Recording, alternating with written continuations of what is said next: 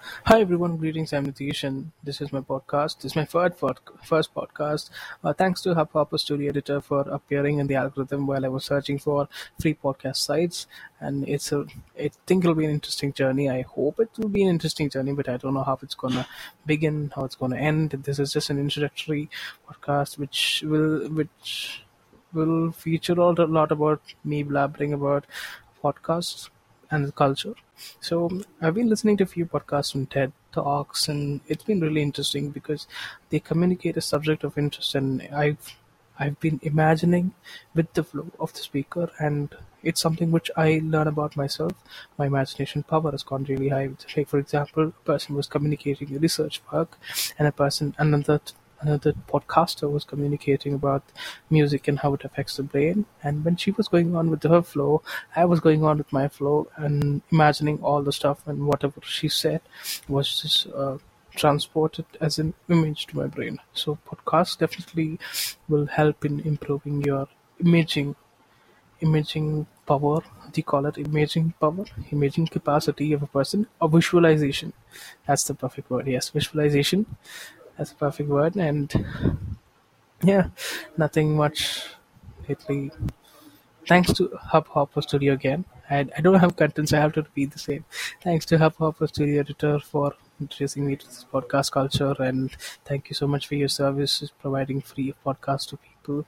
And you know, the biggest punishment to a person is really to make him listen to his own voice and I don't know how podcasters generally start their journey. I haven't read about anyone, I haven't read biographies of successful podcasters, but I think they'll there will be some point of hesitancy in the beginning of their journey where they hate their own voice and they try to change it, they try to make it better with the flow, with the pronunciation, with the gaps between the sentences to make it more clear and to make it more perfect. So that's all about it. Thank you so much.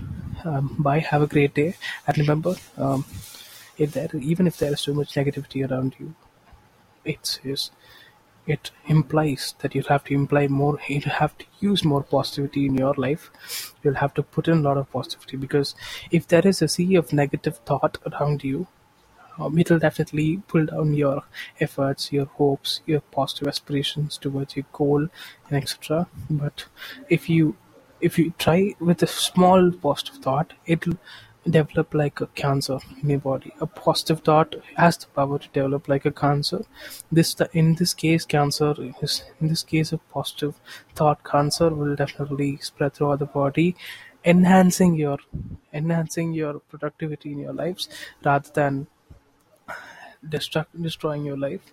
And so uh, I I can't say think positive and be positive, but I can say have small small positive thoughts now and then, so that they can build up into bigger positive thoughts, without even without your without your con- conscience in it. Uh, yeah, subconsciously they do take place, especially when you sleep, before you sleep, um, when you go for a walk, and yeah, walking is also actually a good thing to resolve your confusion if you're confused about any particular decision making thing, you can go for a short walk, say five to ten minutes, and think about it. And definitely, I promise it'll get resolved. And if it doesn't get resolved, I think it's a bigger.